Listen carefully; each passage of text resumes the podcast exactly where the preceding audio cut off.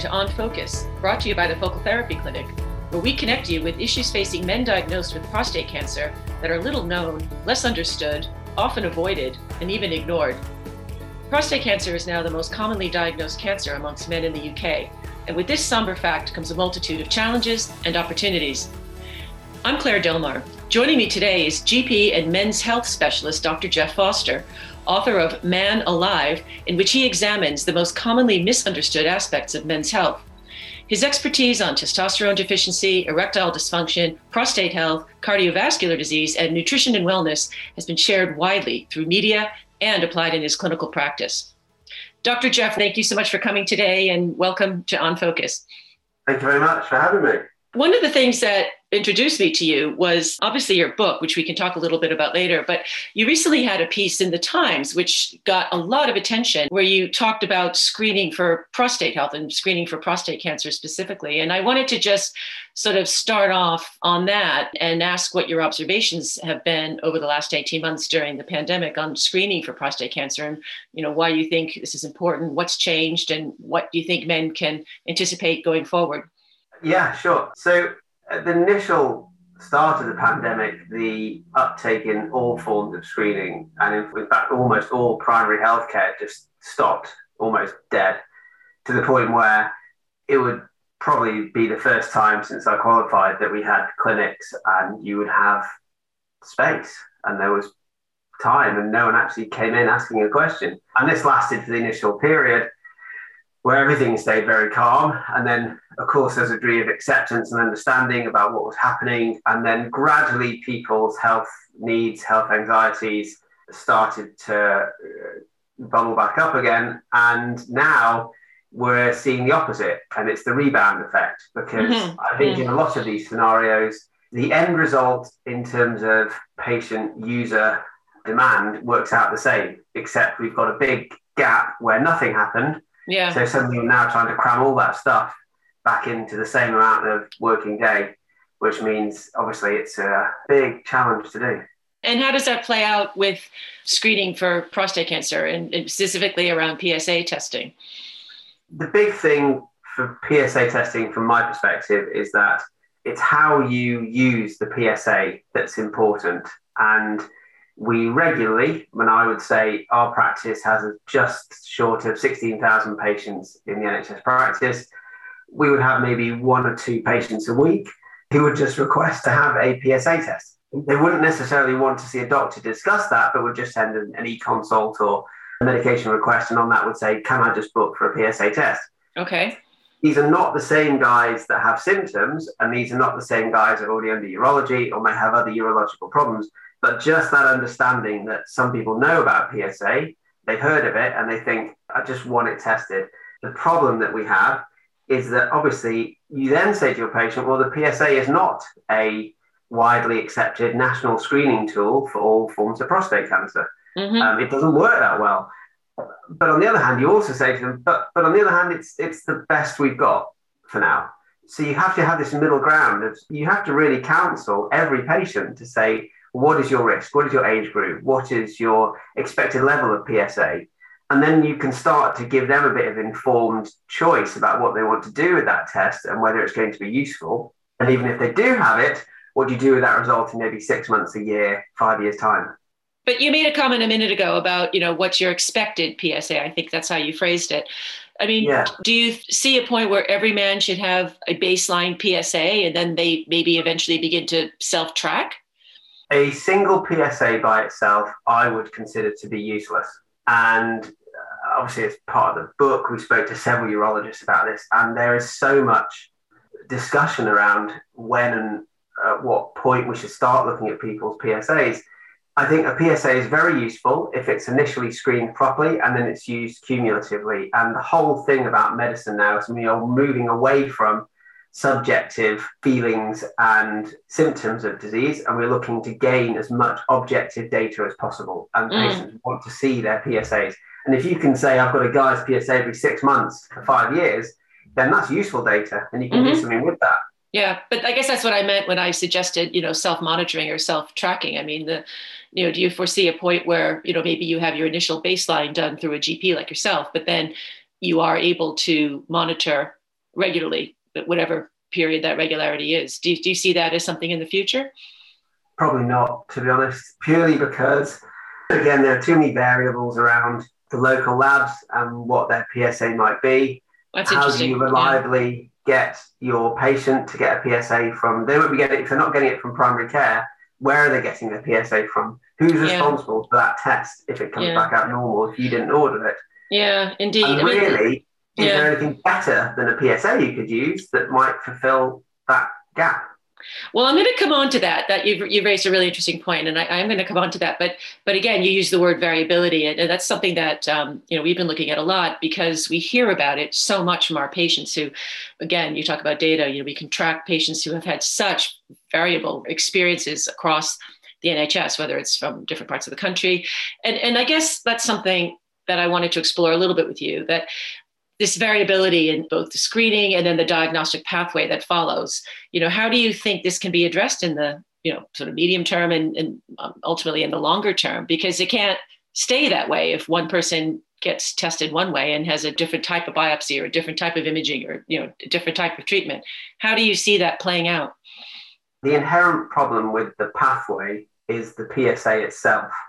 So Hmm. if you were to compare it, for example, with breast screening, patient has a mammogram. Based on that result, it then goes to a specialist who will then review patient scene. Follow-up process is very, very clear, Mhm. and their operating procedures are so well established you can apply them to a national accepted screening process. Mhm. If you have a test like a PSA, Mhm. which no one really agrees what use it really is, then you can't apply a very well regulated process to go with it. There's rough processes, and you know, the NICE guidance under two week criteria still fits. And if you've got some enormous PSA, you can just refer your patient. But of course, there's so many variables around that that means Mm. everyone gets referred. And some hospitals will run the results of those PSAs differently to others. So now I do want to come back to your point you made earlier about you know the PSA being the, the best we have. I think is, is how you expressed it. You know, amid this kind of controversy, we've actually begun to see a new approach in imaging that's emerging that, that could be used for screening. And in fact, again, you mentioned mammogram is, is already being compared to a mammogram. In fact, it's being called the prostagram. Do you see a role for this in primary care in future?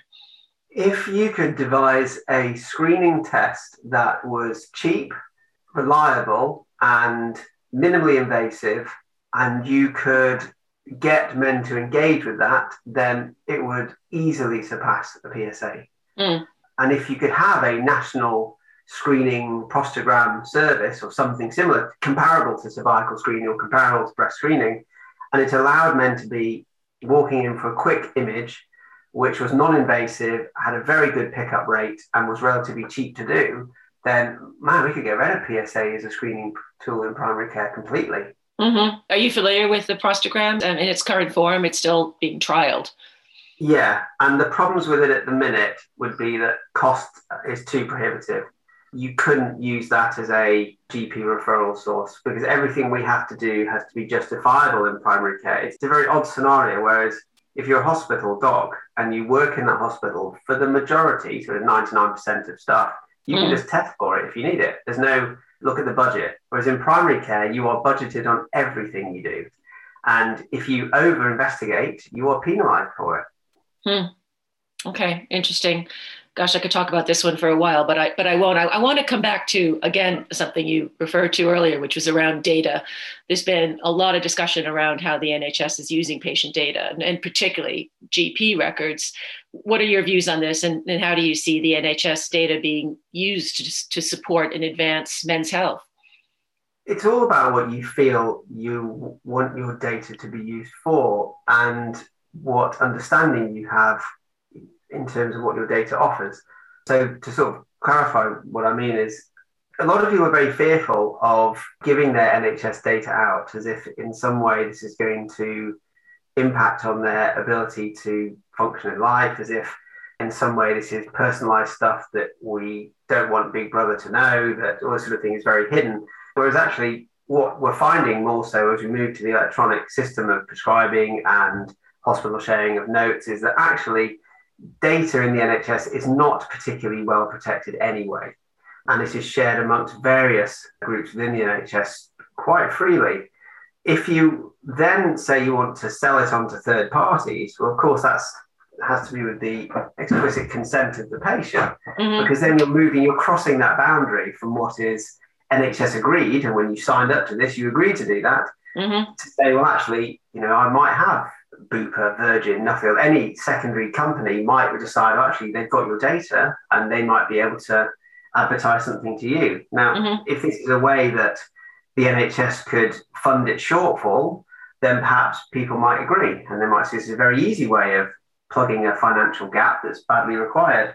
Mm-hmm. On the other hand, people are also very protective of the NHS and the NHS data, and they feel that their health records are very personal to them.